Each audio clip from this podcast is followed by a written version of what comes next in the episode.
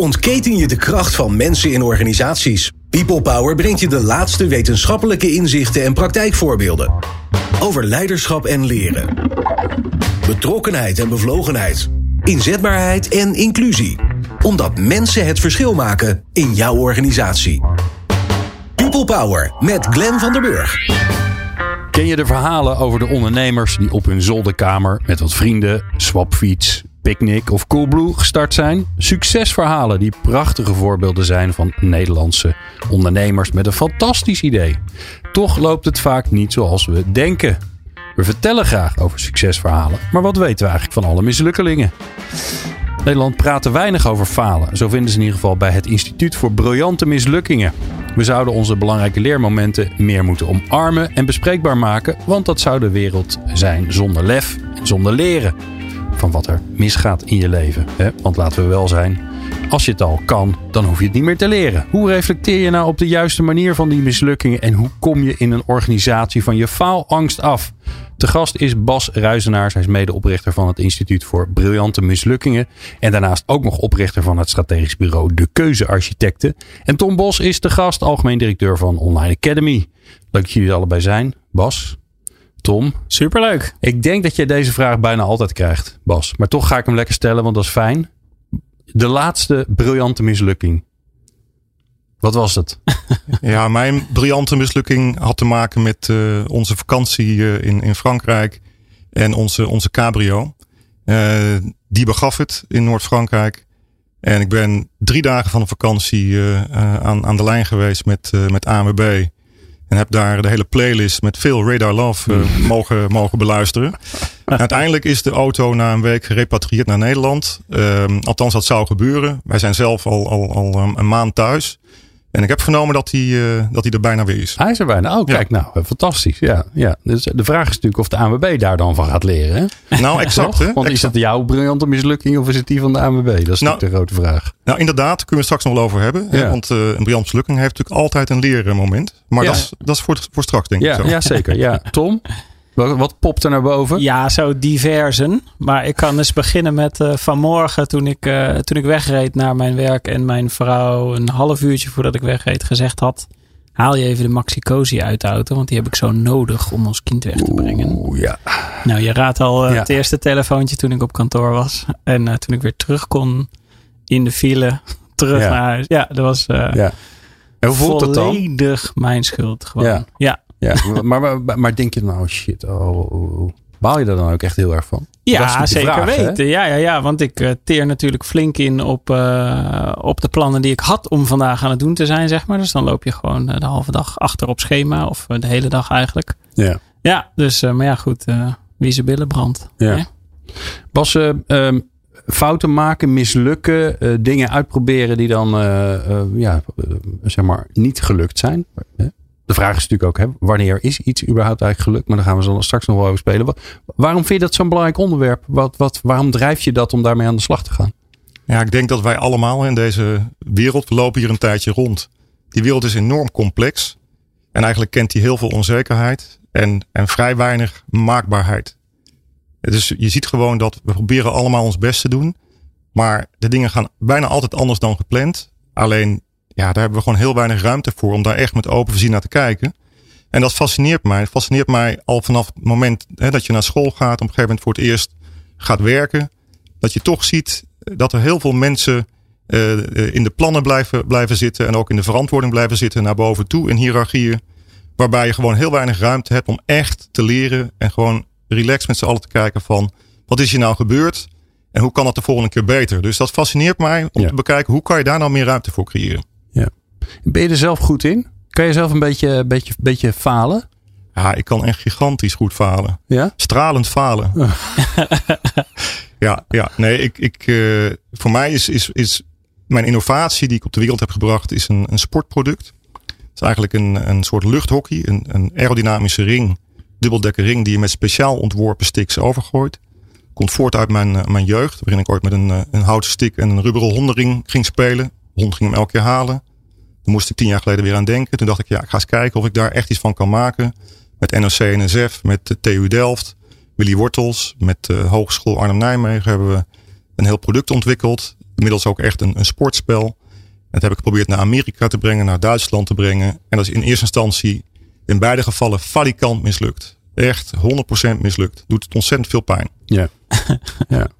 Ja, ja, maar het doet, Mm. het doet wel pijn dus. Ja, Het is niet zo, wat je zei, ik, ik faal stralend, maar Ja. het doet ook pijn. ja, dat stralen komt dan zeg maar de volgende dag.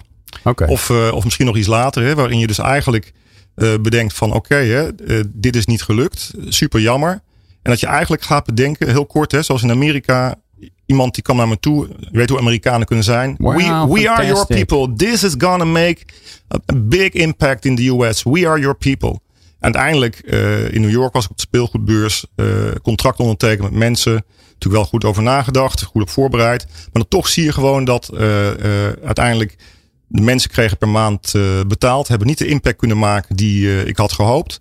Ja, en dan ben je zo hè, weer wat investeringsgeld verder. ja. Dus wat Ja. ik geleerd heb, want daar gaat het dan om, en dan ga ik weer stralen, is van eigenlijk wil je altijd dat partners risico nemen in je project. In plaats van dat ze eigenlijk in eerste instantie betaald krijgen en denken: hé, hey, Ja. Oh, dit, ja. dit, dit heb ik alvast. Dus dat is bij een. bij Ja. falen moet iedereen pijn hebben. En ja, nou ja, op, ieder- iedereen moet daar een ownership eh, eh, Oh ja. eh, bij eigenaarschap bij voelen en onderdeel zijn van, van, van, de, van de legacy, zo maar te zeggen. Ja. En dat heb je meer als je daar eh, zelf ook ondernemend in staat. Dat is in ieder geval wat ik heb geleerd. En dan, toen ik dat da- bedacht en ook ging, ging uitproberen en merk dat dat werkt, ja, dan, dan ga ik weer stralen. Ja. Tom, kun, je, kun jij een beetje falen? Ik denk dat ik er wel goed in ben, ja. Ja? Ja, Hoe ja komt maar dat ik zat dan? net te denken van kan je dat ook leren of zo inderdaad. Maar dat zou dan even de vervolgvraag zo aan Bas zijn. Maar ja, ehm, ik, ik denk, goh, dat is, ik denk dat, het, eh, dat ik het gewoon niet zo erg vind, zeg maar. Ik heb niet zo'n last van dat, eh, dat andere mensen eh, daar dan een mening over hebben of zoiets eh, als ik de mist in ga. Ik, denk dat, ik heb het gevoel dat dat een belangrijk component is, als ik er zo even hardop over nadenk. Ja. Maar zie je dat ook zo, Bas? Is dat, eh, hebben we daar een punt? Is het een sociaal ding? Dat is eigenlijk, ja, Ja. toch? Ja. Ja, het is een heel sociaal ding. Oké, Ja. ja. Dus vaak is het zo van eh, fouten maken vinden mensen niet zo erg zolang als de buurvrouw het niet ziet. Oh ja. ja. Eh, en we zijn allemaal sociale dieren, worden heel erg opgevoed om om ons heen te kijken van doen we het goed en passen we nog wel in de kudde. Ja. Eh, en, en, en dat is eigenlijk voor heel veel mensen toch de drijfveer. Hè? Van, je wil gewoon toch bij de groep eh, horen. Want en dat, dit gaat ook heel Tuurlijk. ver terug. Want anders dan is het toch lastig overleven. Hm. Ja. En daar is nog steeds heel veel eh, eh, door geprogrammeerd in ons, ons hele zijn. Ja. Ehm, misschien belangrijk eventjes, hè, van wat is nou dan een, een, een briljante mislukking? Dat is eigenlijk ook wel goed in, in dit kader. Van een, een briljante mislukking is een goed bedoelde poging. Dus je doet- wil echt iets goed bijdragen aan de wereld. Niet de Ja. boel flessen. Eh, je hebt je ook al goed voorbereid. Dus je doet je best om je te informeren. Vervolgens loopt het anders dan gepland. Eh, dus de uitkomst is geheel anders dan gepland. Kan valikant mislukken. Kan ook iets heel moois bij toeval uitkomen. Maar het belangrijkste is eigenlijk dat je erop gaat reflecteren. En dat je dan daarvan kan leren. Ja. En op het moment Ja. dat je die, die houding hebt van oké, weet je, ik doe mijn best, ik heb me voorbereid. Ja, dan is het ook minder erg als de dingen anders lopen dan gepland. Oh ja. Eh, als je vanaf daar weer eh daarna kunt kijken met open vizier. Niveau van jezelf als individu. Maar ook in organisaties als team. Of een heel systeem. En dan ja. kun je eigenlijk gaan zeggen van ja, maar en, en dan kan er ook een omgeving ontstaan waarin je gaat leren. ja, precies. Ja, dan zijn mijn mislukkingen dus nog niet briljant volgens mij. Want dit zit nog... Wat ik net zeg is... Ik durf het wel onder ogen te zien of zoiets. Ja. Hè? Dat is wat anders natuurlijk dan dat je er ook verder dan iets mee... Hè? Niet dat ik dat een, eh, laat of zo, maar... Ja, eh, onder ogen zien en, eh, en toegeven of zoiets. Dat is dan denk ik stap 1 pas. Ja. Daarna moet je nog reflecteren en eh, bedenken hoe je het dan anders zou willen. Ja, we gaan hem zo wel even aan elkaar rafelen. Want dat is de, dat, eh, we willen het natuurlijk snappen. Ja, Dat, Graag. Daar zijn we van. Ehm, eh, eerst nog even Bas. Het instituut, voor, hè, dat je het interessant onderwerp vindt, belangrijk onderwerp vindt, is één. Maar dan ga je er ook nog een instituut voor oprichten. Wat is dat instituut voor bril- briljante mislukkingen? Ja, inderdaad. Het instituut bestaat inmiddels alweer bijna 15 jaar. Dus dat is toch wel een plechtige leeftijd. Wij hebben op een gegeven moment eh, was eh, Paul Iske, mijn eh, compagnon in dit avontuur, die werkte bij ABN AMRO. We deden een project ook om te kijken van hè, mensen die failliet gingen, die werden behoorlijk gestigmatiseerd. Hm. En uiteindelijk ja, kregen die ook heel moeilijk weer nieuwe financiering. Terwijl tegelijkertijd was er een onderzoek van de Boston Consultancy Group mensen die failliet zijn gegaan, gemiddeld genomen succesvoller zijn dan starters. De Amerikanen zeggen ook, hè, nou, you've got blood on your nose. Je mag zelfs volgens mij een bepaalde tijd gewoon niet ondernemen. Nou ja, hè, oh ja. hè, dus, Ja. en dus hetzelfde als dat je een project doet in een organisatie en dan dat gaat, gaat mis. ja, wie ga je dan nemen? Degene die, waarbij het mis is gegaan of een nieuw iemand? Heel veel mensen zijn dan geneigd om te zeggen, nou jij niet meer. Terwijl die persoon misschien juist... Ja, hè, de, de- Je hè, dus waarschijnlijk de- net een hele dure Ja. les geleerd. Hè, Tom, Ja. Tom is heel goed in, in, in, in leren van fouten. Nou, dan zou je Tom weer moeten nemen in plaats van eh, die, die, die nieuwe collega. Ja. Maar goed, dat, dat instituut is dus opgericht eigenlijk om een klimaat eh, te verbeteren voor het, het, het durven falen, het durven proberen. En als het dan misgaat, om daar naar te kijken. Nou ja, en dan komt dat riedeltje weer. Hè? Eh, Ja, ja, ja, ja, Ja, ja. ja, dan komt het cyclus weer. Ja, maar daar, daar gaan we. Het is tijd om daar bijna in te duiken hoor. Ehm, wij maken deze uitzending natuurlijk omdat wij het hebben over een leven lang leren. Hè? Dus we Ja, moeten ook het in de context stoppen. ja, ja, ja. ja. Ehm, ik zei net over voor de grap, ja, als je iets al kan en, ehm, en het feilloos kan, dan hoef je het niet meer te leren. Dan ben je misschien nog een heel klein beetje aan het perfectioneren. Hè? Ja. Ik, ik kan ehm, redelijk zonder eh, recept kan ik een, eh, een heerlijke appeltaart maken. En die wordt Oh ja. elke keer net wat beter, maar ik ben niet heel veel meer aan het leren. Ik vind het dus ook minder leuk ondertussen. zelf, Ja, precies. Persoonlijk. Ja. Ehm, ehm, dus hoe, welke rol speelt dat falen, ehm, ehm, risico lopen, hoor ik je eigenlijk ook zeggen, Bas. Welke rol speelt dat dan in leren? Hoe belangrijk is dat daarvoor? Ja, ik denk dat dat eh, essentieel is. Uiteindelijk, bij, bij falen heb je te maken met dat je afwijkt van je, van je bestaande patronen. Hè? Van, van de dingen die je, die je normaal gesproken doet. Eh, zoals je ze doet. Als jij die appeltaart aan het bakken bent en eh, gaat elke keer eh, goed, ja, dan denk je, nou mooi, hartstikke goed. Maar op het moment dat die echt een keer flink aanbrandt, dan, eh, als het goed is, dan ga je denken, ja, wat heb ik nu eigenlijk anders gedaan? Hè? Die oven toch op 220 of 280 gezet in plaats van Ja, eh, 180, niet doen. Ja, nee. Nou ja, een heel simpel voorbeeld. Maar daar waar je afwijkt, heb je ook de kans om eh, eigenlijk je eigen patroonherkenning, eh, je eigen patronen weer onder de loep te nemen. En dan ben je daar veel bewuster van. En dat is het moment waarop je er echt eh, iets mee kunt doen. Ja, het is natuurlijk ook wanneer je eh, aan het leren bent, zeg maar andersom gezien, dat als je weinig fouten niet eens maakt, maar durft te maken, dat je jezelf misschien best in de weg zit natuurlijk om ergens goed in te worden. Ja. Je ziet dat best veel in taalonderwijs, hè, dat mensen dan eh, op papier of eh, in het eh, klaslokaaltje met de mensen die ze inmiddels kennen wel, wel Spaans durven praten met, elkaar of zoiets. Hè. En dat ze dat dan thuis of op vakantie, dat ze verlegen zijn om... eh, ja, om af te gaan omdat ze het nog niet helemaal vlekkeloos kunnen. Ja, dat ze dan dus ervoor kiezen om niet Spaans te praten, zorgt Mhm. er weer voor dat ze vertragen in het Spaans leren eigenlijk. Ja, Ja. Ja, Ja, en dan heb je het nu over mensen die überhaupt wel de moeite nemen om Spaans te gaan leren. ja, ja, vanzelf. Maar ik ook hoor eigenlijk eh, die angst om te falen, de angst om nieuwe dingen uit te proberen, met, hè, met dat daarachter, het, het zou wel eens mis kunnen gaan, zorgt ervoor dat er een soort rem zit op ontwikkeling, op leren, op innovatie. En Ja. ik hoor jou zeggen, Bas, van ja, dat is nou, dat is nou waarom wij begonnen zijn. Ja, Ja, eigenlijk, precies. Eigenlijk hebben we het over tweevoudige angstreductie. Enerzijds hè, wil je, is er een angst om nieuwe dingen te proberen. Nou, daar wil je Ja. op reduceren door te zeggen van, hey, wat, kan, wat is het ergste wat kan gebeuren? En het tweede is, wel een mooi voorbeeld trouwens van dat taalles. Dat Hm. herken ik ook wel. eh, ja? ja, ja. Eh, en de tweede is inderdaad van, oké, als het dan, als je dan dingen gaat proberen en je, en je gaat onderuit. hey, wat, wat, wat, wat, wat dan? En op het moment dat je dan, zeg maar, hè, niet de psychologische veiligheid eh, om je heen ervaart. Hè, dus dat je, dat je niet je, je, je, veilig genoeg voelt. Omdat je in één keer in, in in Spanje met allemaal hippe jongeren staat in plaats van eh, in, je, in je schoolklasje. Ja. Ja, dan, eh, eh, daar gaat hij ook om. Hè, dat, je, dat je eigenlijk dan denkt van, ja, wat kan ik ermee? ja, precies. Vaak is het ook al in het uitspreken van de behoefte of zo. Hè? Bij grote werkgevers bijvoorbeeld. Hè? Dat je dus als medewerker zegt, nou baas, ik wil wel heel graag mijn MBA gaan doen of zoiets. Ja, dat mensen dan al schromen om dat te doen. Omdat ze Ja, bang zijn dat ze dan misschien ze de opleiding... krijgen. Ja, of dat Ja. ze nee krijgen. Maar ook dat ze die opleiding misschien niet aankunnen of zo. Hè? Dat je het uiteindelijk niet haalt. Dat zit, dat zit natuurlijk ook wel in de weg van... Ja, misschien vind ik het wel zwaar en uitdagend. Dan gaat het mis. En dan, wat gebeurt er dan? Nou weet je, ik vraag niet eens om de opleiding. Nou hoor ik toch ook de laatste jaren veel eh, organisaties, managers, leiders zeggen: hier mag je fouten maken. Oh ja. En dat valt dan best wel mee eigenlijk hoe dat gebeurt. Dus er zit iets, er zit iets raars. Wat bedoel je met dat het meevalt? Nou, dat, dat het wel gezegd wordt, maar dat het niet gedaan ah, wordt. zo. Ja, ja. Hè, dus wat, wat houdt mensen dan tegen in organisaties om dat te doen? Waar zijn ze dan bang voor? Ja, ik denk eh, eh, wat je ziet in, in veel meer hiërarchische organisaties. Het is toch dat er een, een uiteindelijk. Hè, mensen kunnen het echt menen. Hè, van ja, maar hier eh, mag je fouten maken. Maar vaak is het, is het de cultuur in de organisatie en het systeem is er nog wel op gericht, toch om, om zeg maar, uh, ja, mensen af te rekenen op, uh, op, op, op targets waar ook ja. uh, beloningen aan gekoppeld zijn. Hè, waar, waar het succes van je carrière aangekoppeld is. Dus, dus het is ook belangrijk om eigenlijk op alle niveaus te sleutelen aan die veilige omgeving. En dat betekent ook dat je, dat je niet meer alleen maar het hebt over, over, over targets, maar ook over leerdoelen. He, dat je, dat je uh, okay. wij, wij zeggen ook wel vaak, het is wel heel belangrijk hoor, dat de CEO op de zeepkist gaat staan en eerst zelf zijn briljantmislukking vertelt. Dat, doet, dat is heel belangrijk, dat voorbeeld. Mm -hmm. ja.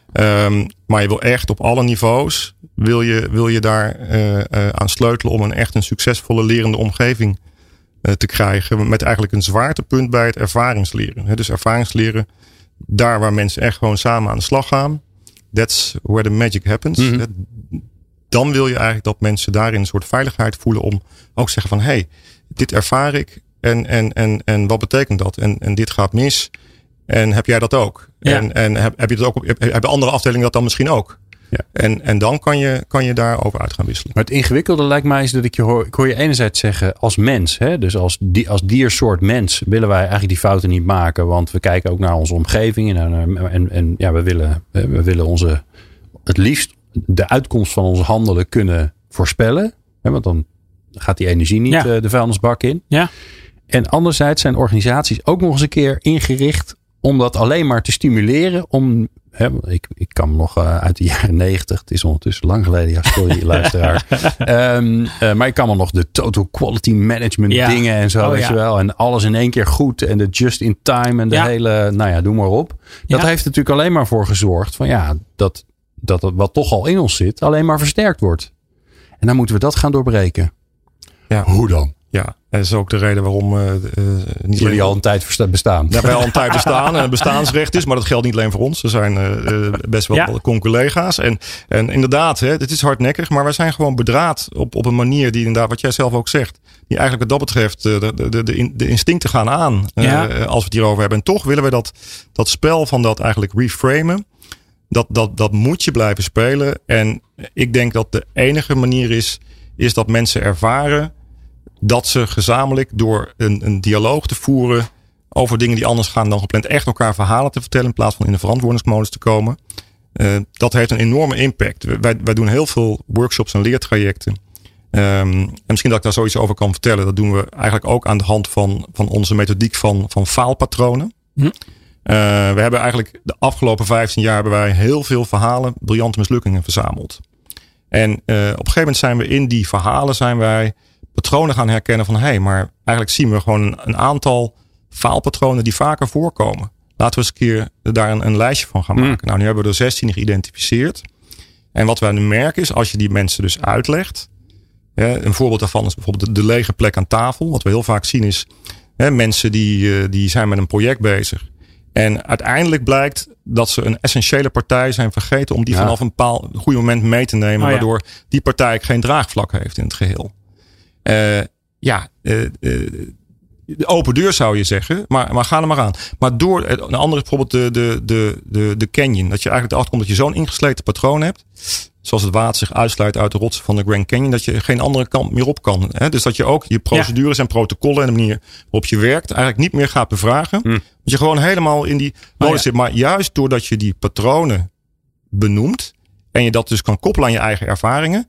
Wat bij merkt dat mensen denken van aha, dus dat is er aan de hand. Mhm. Dus, het, het, het, dus die, het werkt als een soort eye-opener en het helpt mensen om waardevrij daarover te gaan praten. Dat is een beetje wat, wat wij ja. nu, nu proberen. Ik ben ook benieuwd Ja. hè, of, is, is, of hè, zo'n lege plek aan tafel of zo'n canyon en dat ingesleten gedrag. Of wat dat met jou doet als ik die twee eh, patronen noem. Nou, Ja. Tom. Tom. Herken je dat, Tom? Ja, tuurlijk. Ja. Nou ja, ik, ehm, ik, ik besteed daar ook altijd wel veel aandacht aan met mijn, eh, met mijn team. Dus COVID heeft een beetje roet in het eten gegooid. Maar daarvoor deden we eigenlijk altijd. Ja, we noemen dat Festival of Failures. Deden we dan eh, met, met gewoon het eigen team, zeg maar. Waarin we dan eh, een hoop eh, mislukkingen met elkaar deelden. Niet zo systematisch als dat eh, Bas dat schetst. Maar meer om eh, in ieder geval het vertrouwen op te roepen dat het, dat het prima is om dat onder ogen te zien en samen te analyseren. En nou ja, ook een soort sociaal draagvlak te creëren dat je het samen kan oplossen. In plaats van dat je dat dan zelf uh, moet doen, zeg maar. Maar ja, daar komen een hoop van deze, de hoop canyons komen daar natuurlijk dan wel aan het licht. Misschien minder bewust, maar ja, een soort van uh, begin om er iets aan te gaan doen. Ja. En Bas, jij, je vertelde, we hebben heel veel briljante mislukkingen, mooie verhalen verzameld. Um, ik ben wel benieuwd. Wel leuk. Gewoon, doe er, doe er eens een. Ja. Want het is het interessante is natuurlijk, iedereen kan zich er wel wat bij voorstellen. Maar ja. wat maakt een, een, een verhaal nou een briljante mislukking? Ja, nou, een mooi voorbeeld. We hebben, jaarlijks hebben we ook een award voor de meest briljante mislukking uh, in de zorg. Okay. We doen een langdurig traject in de zorg. En hebben we al nu voor het achtste keer op rij. Hebben we dan uh, echt mensen op de zeepkist gezet. En dan reiken we aan het eind die prijs uit. Nou, in het begin was dat natuurlijk heel spannend. Want ja. uh, dan was bijvoorbeeld uh, een arts had gezegd van ja, maar ik heb gewoon een innovatie uh, bedacht en die hebben we begeleid en, en, en, die is mislukt. Nou, dan wilde hij wel, maar dan wilde het ziekenhuis waar die oh. werkzaam is niet bijvoorbeeld. Hè? Ja. maar uiteindelijk zie je toch dat dat kantelt en dat steeds meer mensen durven echt ook als organisatie om mee te doen. Nou, uh, nu hebben we uh, recent weer een, een editie gehad. En één project, dat was een, een, een uitvinder. En die had een methode ontwikkeld. Waarbij je eigenlijk de gedachten van mensen kunt weergeven op een scherm. Dus die kon daadwerkelijk, als jij aan, aan, aan cola dacht, dan werd het woord cola nee. opgeschreven. Oh, ja. ja, het is echt uh, futuristisch. Heng, en Maar deze man, die had dat met een reden bedacht. Want die wilde namelijk mensen met het locked-in syndroom, hè, mensen die helemaal niks meer kunnen bewegen, behalve met hun ogen knipperen, uh, wilde die helpen met deze technologie. Hmm. Dus daar is een zeer getalenteerd internationaal team, is daar jaren mee bezig geweest om dit uh, verder te brengen. En uiteindelijk uh, was dat een technologische doorbraak en echt revolutionair. Maar business-wise was het een, een, een complete mislukking. En, okay, uh, yeah. en vervolgens is dan interessant. Uh, en toen is er een venture partij bijgekomen, NLC. Super interessante partij trouwens. Die heeft gezegd van ja, misschien heeft dit, dit, dit, deze, deze, deze uitvinding wel een, een heel ander soort iemand nodig.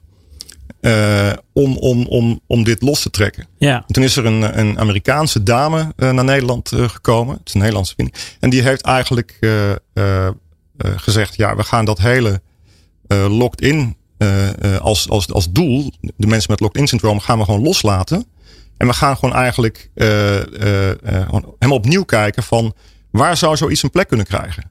En hè, dat, dat noem ik dan ook eigenlijk serendipiteit. Dus die is eigenlijk gewoon eh, gaan kijken van ja, in, in een soort van toevalligheid van waar kan je dit nou allemaal kwijt en, en wat voor andere toepassingen zijn er. En uiteindelijk is dat in de gehoorindustrie.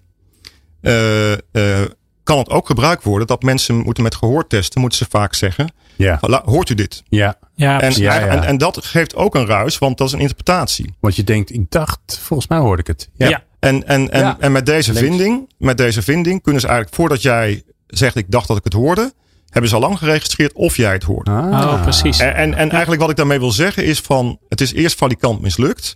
Omdat ze heel erg natuurlijk in, die, in dat kader zaten van hè, die mensen met dat locked-in syndroom. Terwijl de technologie een enorm potentieel ja, heeft. Ja. En, en uh, ja, briljante mislukking, omdat ze daarna door andere toepassingen. Dus dat is weer een voorbeeld van serendipiteit. En dat is bij ons het, het, het, het faalpatroon van de post-it. Hey, en, en, en Bas, um, uh, ja, want dan komen ze op de post-it, want volgens mij is dat ook een mooi verhaal. Um, hoeveel fantastische, briljante ontwikkelingen denk jij dat er op de plank liggen, omdat het echte doel waar ze om, hè, want dit is ook mooi, voor locked-in syndroom, we hebben iets, iets ontwikkeld, er zitten techneuten op en die zeggen, ja, het doel is niet gehaald, niet gelukt. Volgens mij, ik denk dat er heel veel van dit soort fantastische dingen, die, die zijn ergens. En omdat er niet, hè, omdat er Ja. niet mensen bij zitten die zeggen: ja, maar wacht even. Je kunt dit ook voor ABCDE of, de hier, of met een tikkie links kun je nog dit. Maar als je in dat falen blijft zitten en denkt: ja, is niet gelukt. Schouders naar beneden. Hè, de- iedereen druipt af en gaat wat anders doen.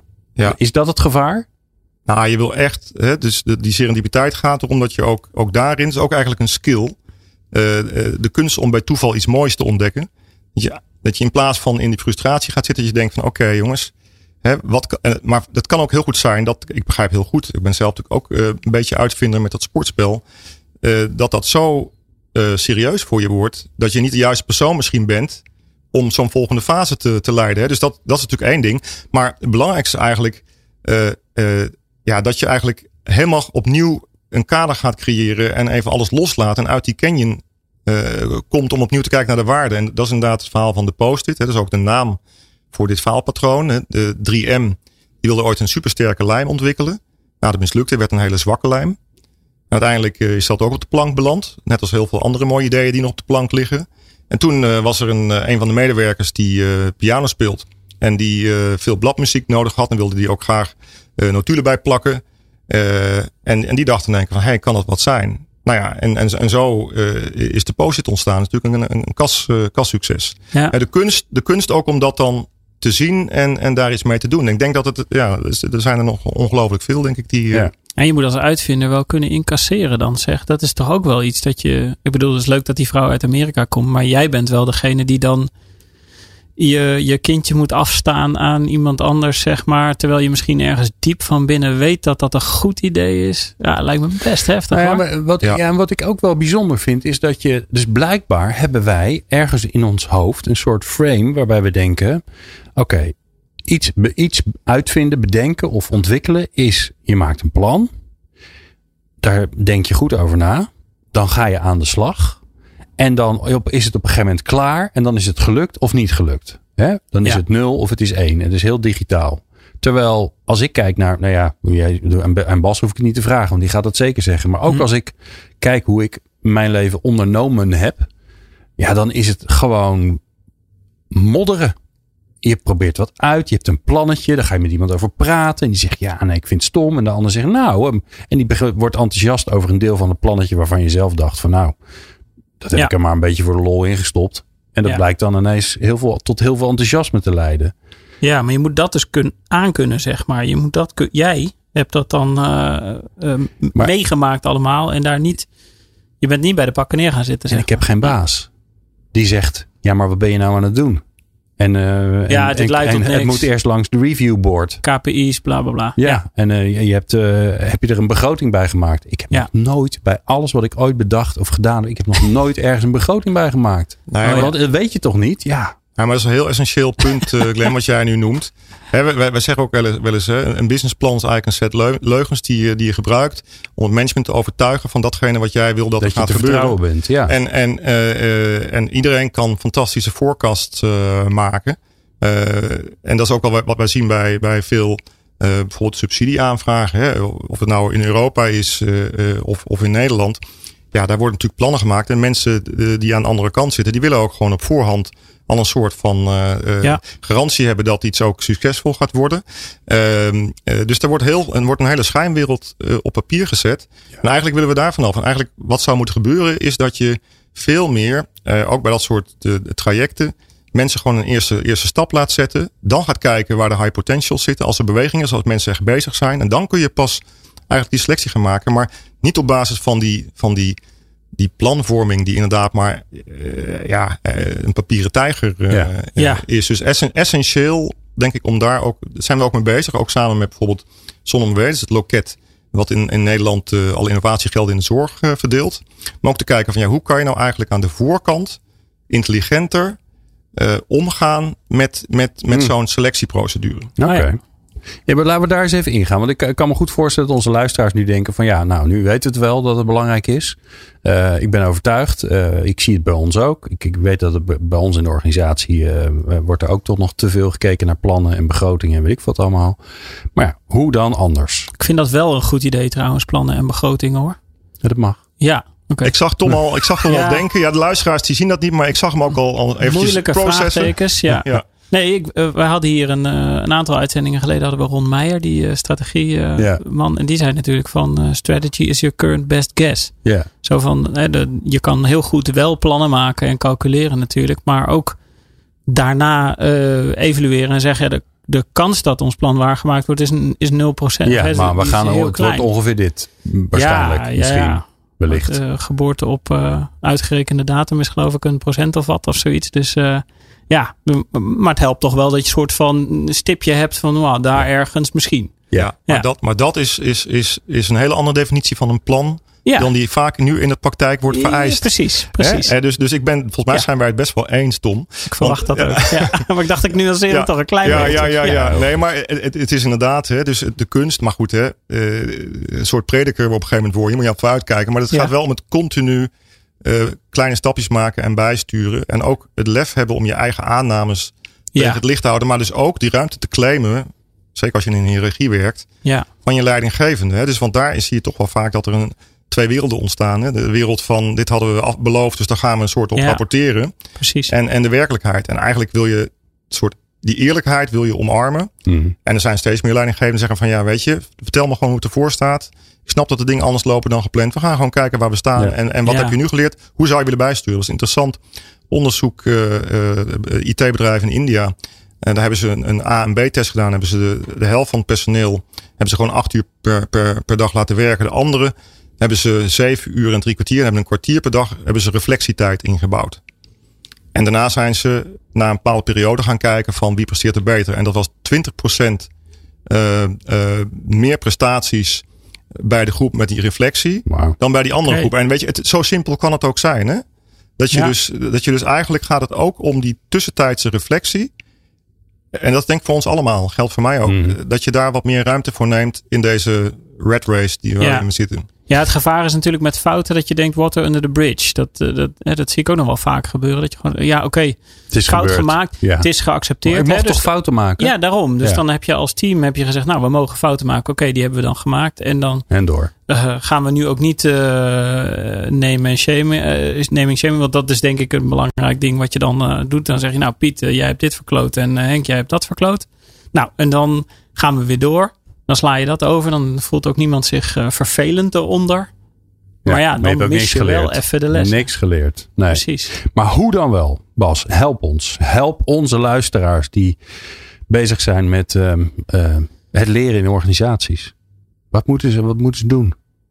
Nou, wat ze volgens mij moeten doen, wat wij zien, is sowieso is dat je, eh, wij zeggen dat wel eens, de hele olifant in beeld brengt. Wat je vaak ziet is dat organisaties bestaan uit teams. En dat zijn heel vaak toch eh, eilandjes waar wel dwarsverbindingen tussen zitten, maar wel met allemaal subculturen.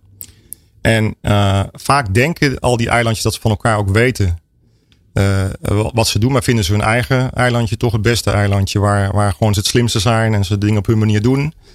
En, en wat wij heel vaak zien is dat op het moment dat je dus ehm, mensen vraagt om eens te schetsen van hey, wat doe je nou eigenlijk? En om dat hele landschap van zo'n organisatie in kaart te brengen, dat er dan eh, het, plaatje ontstaat van de hele olifant. En dat is eigenlijk gebaseerd op de parabel hè, van zes geblinddoekte wetenschappers. Die stuur je af op een olifant, dat denk ik wel. En de een zegt, oh, ik heb hier een muur, ik heb hier een boom, ik heb hier een brandweerslang te pakken. En pas als je hun inzichten combineert, dan verschijnt de hele olifant. En eigenlijk zien wij dat er in organisaties vaak ontbreekt dat je dat hele plaatje schetst. En op het moment dat je dat hele plaatje schetst, dan zien mensen ook in één keer van shit, we zijn eigenlijk op al die plekken met hetzelfde bezig. We zijn op al die plekken, of we zijn juist met hele andere dingen bezig. Maar bij mij begint het ook wel dat je dus met z'n allen de context van die organisatie goed in beeld brengt. En dat je van daaraf je bewust bent dat je met z'n allen dingen aan het proberen bent.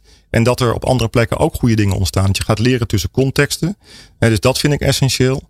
En nou, de psychologische veiligheid is al genoemd. Hè, dus het vertrouwen. En ik snap dat je daarin eh, meer nodig hebt. Ja, maar hoe dan? Ja, Hè, want ja, ik- ja. Dat is, ik, die hebben we natuurlijk al. Hè, er zijn genoeg mensen die zeggen: ja, hier mag je fouten maken. Hè, dus dat iemand Ja. gaat dat zeggen. Nou, dan.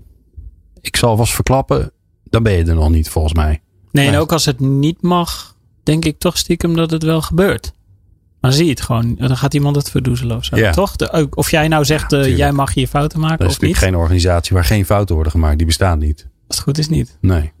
En jij bedoelt van, van hoe zorg je ervoor dat mensen die fouten echt Nou ja, dat ze maken. Dat, worden. en, dat, en, dat, en, dat, en dat ze ervan gaan, van gaan leren. Nou ja, dat het, Ja. eh, voor mij twee dingen. Als ze een fout maken, dat, ze er, dat je er samen van gaat leren. Maar, maar dat je ook geen, geen ehm, drempel voelt om in actie te komen. Om iets te gaan doen. Ja. En want dat is volgens mij de grootste. Ja. Dat je gewoon eh, denkt, ja nee. Ja. Ik heb wel een leuk idee, maar ik kom er toch maar niet mee. Kijk, wat je, wat je heel veel ziet in organisaties is dat. ehm, Einstein heeft ooit gezegd: eh, If we knew what we were doing, we wouldn't call it research. Zo zou je ook kunnen zeggen: eh, als we wisten wat we aan het doen waren, dan zouden we het geen innovatie hoeven te noemen. Er zit een, gewoon een grote component van onzekerheid in. Die moet je met z'n allen erkennen. En dan mag je anderen ook op aanspreken. Dus op het moment dat een, een manager gaat zeggen van ja, maar ik heb, we hadden het afgesproken dat die resultaten er zouden zijn. En waar blijft dat? Uh, dat, dat, dat snap ik. Maar dat gaat bijdragen aan angst. En dat gaat niet vaak bijdragen Nee. aan, aan goede oplossingen. Maar, dus, maar dus, ja, nou, ja, nou, ja, nou, ja. nou zie je dat onze luisteraars die zien dat gebeuren in de organisatie. Dus die zien aan de ene kant mensen zeggen: hier mag je fouten maken. Aan de andere kant zien ze ook mensen zeggen: ja, maar dit, eh, verkeerd en eh, controle. En, Ja. hè, dus die, ze zeggen A, maar ze doen B. Hoe ga je daar nou mee om? Wat moet je dan doen? Ja, kijk, ik, ik zie wat gebeurt in organisaties, ook bij partijen waar we eh, trajecten doen, is dat je natuurlijk ook wel coalitions of the willing krijgt. Hè? Dus mensen die een bepaalde mindset hebben en daarin misschien hè, wat, wat tegen draadse zijn en zeggen van ja, weet je, en ook misschien wel wat steviger in een, in een schoenen staan of gewoon tegen chaos kunnen. Hè? Je hebt ook mensen die heel, die het lekker, die gedijen in chaos, andere mensen worden er knettergek van. Dus je ziet ook wel dat er op een gegeven moment in organisaties coalitions of the willing komen. Dat het zijn vaak informele combinaties van mensen die zeggen van ja, maar wij weten elkaar te vinden. En we gaan gewoon wel ook de dingen anders doen. En daarin wel eh, eh, eh, kijken van hoe kan je daar op alle niveaus mensen in meenemen. Dus het, het is ook vaak hè, eh, paarden volgen paarden. hè. Dus, dus, dus het is ook wel goed als je op een gegeven moment eh, die mensen weet te vinden. Die daarin eh, net wat, wat, wat, wat minder risicomijdend zijn dan anderen. Dus dat is ook iets wat wij va- wel vaak toepassen. Wie kan dan ambassadeur zijn in dit verhaal? En die Hè? zet je op een podium dan of zo? En nou, die zet je op een podium, maar die kunnen ook sleutelrollen vervullen in als een soort smeerolie in innovatieprojecten. Omdat ze gewoon ook vaak eh, mensen zijn die, die hè, waarmee leidinggevenden natuurlijk ook wel deels schuren, maar die leidinggevenden weten ook wel hoeveel waarde daarin zit. ja, Dus die mensen zet je op het podium, maar die zet je ook in de praktijk ja, veel manieren. Dus, dus de coalition of the willing vind ik interessant. Om daarin gewoon echt. En, en daarnaast kun je natuurlijk ook echt dingen bedenken. hè, Zoals dat zie je ook bij Google en bij andere organisaties. eh, eh, Freaky Fridays. eh, of, maar goed, dat, dat zijn een beetje de, de meer Gestructureerde event, dingen. eventachtige dingen. Die vind Ja. ik op zich minder spannend. Maar ze kunnen wel helpen om. Hè, net als dat wij dat met die awards doen. En, en met Ja. eh, men, het CEO op de zeepkist. eh, die voorbeelden helpen. Ja.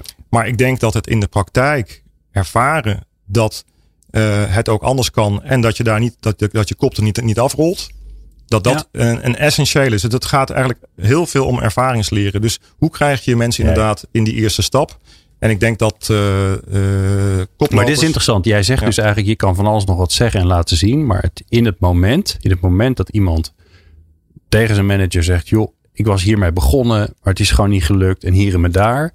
De reactie van die manager gaat bepalen of diegene en iedereen die om hem heen zit de volgende keer weer denkt, ik ga wat nieuws proberen of niet.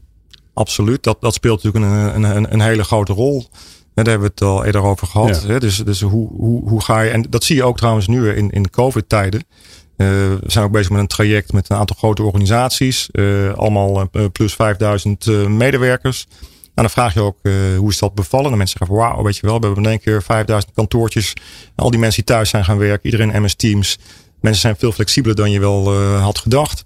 Eh, maar tegelijkertijd zie je ook dat dat betekent dat er een enorme verschuiving heeft plaatsgevonden. Hè, van een soort uren gericht werken naar, naar taakgericht werken. Naar taakgericht werken betekent ook meer autonomie en vertrouwen en ruimte van mensen. Ehm, ik denk dat ook heel veel mensen zijn, zeker in deze schaarse tijden, die ook zeggen van ja, weet je, als ik nu nog ergens een manager heb die zo gaat boeien en, en die niet mijn inzichten gaat gebruiken, jongens, dan ga ik wel ergens anders heen. Dus het is ook echt Ja. wel een noodzaak Ja, ja. eh, om een andere leiderschapsstijl eh, neer te zetten in, eh, in, in, in veel organisaties waar dat misschien nog, nog niet helemaal geland is. Ja. En nou, ik, ik, als het om fouten maken gaat, vind ik het altijd leuk om eh, de luchtverkeersleiders te nemen. Volgens mij is één van de beroepen, maar je kunt ook een hartchirurg nemen of zo. Maar die hebben het misschien al wel geregeld. Maar kijk, bij luchtverkeersleiders vind ik het prettig dat ze geen fouten maken. En toch is dat een organisatie waar ook ruimte voor fouten moet zijn. Dus hoe die, die twee werelden, hè, want ook de wereld van geen fouten maken is ook een goede wereld. Hè, want daardoor kunnen we vertrouwen Ja. op heel veel dingen die gewoon het eigenlijk bijna altijd doen. ja. Hoe breng je nou in zo'n wereld, waarbij het niet fouten maken heel belangrijk is, toch de mogelijkheid om fouten te maken? Ja, ja dat is interessant. Hè? Dus ook eh, daadwerkelijk zijn daar hele methodologieën voor. Dat er eigenlijk echt wordt gerapporteerd op van hey, wat is in jouw traject eh, anders gelopen dan gepland. Dus het wordt eigenlijk gewoon geformaliseerd in het hele proces. Er wordt echt gewoon expliciet gevraagd om dat te benoemen. eh, en om daar ook gezamenlijk van te leren. Dus dat, daar is het zo ingebed dat als er uh, fouten plaatsvinden, dat Ja. eigenlijk het niet melden. Ja, dat, Ja. Dat, dat, dat is eigenlijk not dan. Hè? Dus daar, daar is het, daar is het, omdat het zo cruciaal is, is het daar eigenlijk omgedraaid. Oké, maar, maar, de, dan, hè, maar dat, de doel daarvan is om te leren en te voorkomen dat het nog een keer gebeurt. Je wil ook innovatie. Daarvoor moet je soms ook iets kunnen doen waarvan je denkt, nou, ik weet niet of het gaat lukken. Dus hoe breng je dat er dan in? Ja, dat is wel grappig, want ik, ik, ik was laatst bij de tandarts en toen zei ik ook, ik hoop niet dat je vandaag in een eh, creatieve bui bent. Nee. En toen was hij dus, ik, want ik dacht eerst van, nou, dan gaat hij zeggen van, nou, dat hoop ik ook niet voor je. Maar hij zei, hij was beledigd. Oh ja. Hij was ja. beledigd. Want hij zei van, nou, je moet eens weten hoe eh, ik elke, bij elk gebit opnieuw moet kijken wat hier nou nodig is. En hoe vaak ik gewoon kunstgreep moet uithalen en mijn creatief. Dus hij was, hij voelt zichzelf een, Ja. Oh, een vakman en een creator die gewoon. Ja, dus het is, het is Ja, ja, ook ja. zo dat, dat binnen. Eh, ik denk dat een chirurg hetzelfde zou zeggen. Ja, ja. Ja, Eh, en dat betekent niet dat hij denkt, denkt van, goh, zal ik eens een keer een heel ander type slang gebruiken die nog nooit, nooit is getest. Maar ze zijn, dat betreft natuurlijk, het zijn wel creatieve mensen. Ja. En, en wat je in ziekenhuizen overigens vaak ziet, is dat eh, er heel veel chirurgen, artsen, verpleegkundigen zijn met hele goede ideeën tot verbeteringen. Dat het heel lastig is om die ook echt op alle niveaus er doorheen te krijgen. ja, precies. En dat vaak dan eh, zo'n chirurg afvaak zegt van ja jongens, ik heb wel meer te doen. Ja. En, en waar ziekenhuizen nou op zoek zijn ook is eigenlijk van ja, wie kan dan eigenlijk samen met iemand die dat idee heeft, dat gaan omarmen. En als een soort eh eh, eh, innovatieambassadeur dat dan verder gaan brengen, zodat je het ook door al die protocollen en dingen heen krijgt. Ja. Dus er zijn wel veel manieren om, om daarin te ondersteunen. En opleiding en training speelt hier natuurlijk, om maar eens even een eh, beroepsdeformatie in te besp- speelt hier een enorme rol in natuurlijk. Hè? Want als je, stel je maakt als luchtverkeersleider en je maakt eh 1 op de 10 fouten of zo. Dat hoop ik niet hoor, maar of 1 op de 100. Ja? Als je dan dus gewoon heel veel training en simulatie doet bijvoorbeeld, dan eh, valt die ene van de 100 misschien wel in die simulaties in plaats van in je praktijk. En dan heb je dus eh, zeg maar een hartstikke goed leermoment, maar dan zonder dat er vliegtuigen tegen elkaar aan eh, botsen of zoiets. Maar dit is wel een interessante dus. Hè? Dus Ja, je creëert ja. eigenlijk een andere wereld. Ja, maar waar, waar tegenwoordig. fouten wel eh, mogelijk zijn. Of al heel lang, eh, denk ik, maar tegenwoordig steeds beter lijkt die. eh, kun, kunnen we eigenlijk steeds meer type werk simuleren, denk ik. Ja, dus time management, leiders en slecht nieuwsgesprek is ook zoiets. Dan wil je ook liever niet dat het eerste slecht nieuwsgesprek van jouw leidinggever nou net jou als slachtoffer heeft. Hè? Ja. En dat dat dan even ongemakkelijk gaat en zo. Maar kun je ook, dat kun je natuurlijk prima heel vaak oefenen. Is net anders dan de, dan de werkpraktijk, maar helpt om de kans te verkleinen dat je die fouten in, de, in het werk maakt. Ik vond het wel heel grappig. Ik had een tijdje geleden de, de HR-directeur van de Landmacht. Ja, was de Landmacht. ehm, op een event voor de microfoon. En die vertelde dat zij, ehm, als ze een missie gaan doen, wordt natuurlijk voorbereid, wordt een plan gemaakt. maar ja, gaat altijd anders. Maar voordat ze die missie starten, gamificeren ze dat heel erg. Ja. Dus zij, zij simuleren eigenlijk die missie om, eh, om al die scenario's Ja. door te spelen. En te kijken, oké, en als dit dan verkeerd gaat, of we laten daar iets vallen, of Ja. daar blijkt het heel anders Precies. te zijn. Wat, om die teams er maar om, mee om te laten gaan, om dan creatief in dat moment te zijn. Want ja, als jij ergens in, weet ik veel, Mali eh, eh. Special Forces bent, ja, dan kan je niet even de baas bellen en zeggen, joh, ik zit hier midden in de, in de woestijn en ja. Het is toch even anders dan we dachten. niet Wat goed. zullen we doen? Ja. Even Ja. overleg. Maar super interessant, eh, Glenn, daar, want dit, dit gaat eigenlijk ook over ervaringsleren. Want je gaat door die simulatie, of het nou acteurs zijn hè, die, die Tom inhuurt eh, om, om mensen echt te laten beleven, of, of echt eh, de flight simulator. Eigenlijk is het, is het ervaringsleren waar je zo dicht mogelijk bij probeert te komen. Want dat zijn ook de organisaties kunnen geloven eens. Hè. Je hebt de, de, die, die, die 70, 20, 10 eh, eh, regel. Misschien dat jullie die ook wel kennen. Hè, van eigenlijk is, is 10% is formeel leren, 20% is, is sociaal leren en 70% is echt gewoon het, het werkplek leren. En dat vind ik interessant van die, van die simulaties. Eh, ja, je probeert zo dicht mogelijk bij dat ervaringsleren te komen. Ja. En met die faalpatronen die we hebben ontwikkeld ook. Hè, wij, wij vertellen de verhalen rond die, die faalpatronen. Dat mensen met humor blijft hangen bij mensen. Eh, en vervolgens zeggen we ook van ja, ga maar, ga maar aan de slag. Ga maar met mensen eh, het over hebben. Hè, wanneer je voor, het- voor het laatst de lege plek aan tafel hebt meegemaakt. Ja, ja. Eh, of een andere is bijvoorbeeld de junk, hè, de kunst van het stoppen. Hè, eh, ben je zo ja. verliefd op je projectje dat je gewoon blijft, blijft doorgaan terwijl je allerlei signalen Ja. krijgt. Hè. Dat is ook op uitvinders overigens zeer van toepassing. Tuurlijk. Ja. Eh, eh, maar ja, goed, het kan ook andersom zijn dat je eigenlijk eh, te snel stopt. Hè, dat is ook, als je het snel opgeeft, is ook. Uh, maar goed, Ja. hè, dus dat, maar dat soort uh, uh, uh, patroonherkenning helpt ook dat ervaringsleren te versterken. Um, ik moest trouwens nog even denken, toen je dat net vertelde, ook aan uh, een vriendin die uh, stewardess is en die ook vertelde dat ze echt huilend terugkwam omdat ze zo'n simulatie had met een, een acteur die een terrorist speelde. Ja, ja, Maar ja. Zo, zo fanatiek ja. dat ze erin was gebleven. Ja. Hè? Dus, Ja. dus uh, Ja, ja. het kan, uh, het Ja. kan heel hard. Ja. Het is een beetje een vicieuze cirkel, zit ik te denken, met opleiden en, uh, en fouten maken. Zeg maar, als je geen fouten durft te maken, dan ontwijk je die opleidingen misschien. En, en leren en trainingen. En acteurs trouwens een, een typisch voorbeeld van dingen die mensen uit de weg gaan, omdat ze er niks van kunnen leren. Um, ja, ik durf dat wel te betwijfelen als je een fatsoenlijke acteur inhuurt. Maar dat is vaak de perceptie. Nou, dat gaat er ook om dat, dat mensen in de omgeving natuurlijk ja, daar dan vaak bij zijn. Zien dat jij het wel of niet goed doet. En de situatie net niet helemaal reëel is of wat dan ook. Maar dat beperkt je dus in uh, leren eigenlijk. Ja. En dat maakt weer dus dat je fouten gaat maken in je werk waarschijnlijk. Ja, ja, precies. Ik nog even, sorry hoor. Ja, jongens, want ik ja? moet ook gaan Ja. afronden Opbouwen. ondertussen. Ja, want uh, ik, ben, ik ben nog steeds beperkt tot, een, tot een ongeveer drie kwartier uh, met jullie kletsen. Moet dat dus van je ik, baas? ik wil, nee, ik, ik, ik, ik heb geen baas. Oh ja. Ik heb alleen klanten, die zijn nog veel erger. um, uh, ik, ik wil naar uh, iets concreets. Want het is een heel mooi onderwerp. En, Ja. en volgens mij kun je er jaren mee eh, bezig zijn. Sterker nog, Bas, dat ben jij ook. Ik wil naar iets lekker concreets waar we morgen gewoon mee aan de slag kunnen. Zodat we echt wat kunnen gaan doen. Want je kunt er oeverloos over praten, maar dan verandert er niks. Als je gaat doen, dan gebeurt er wat.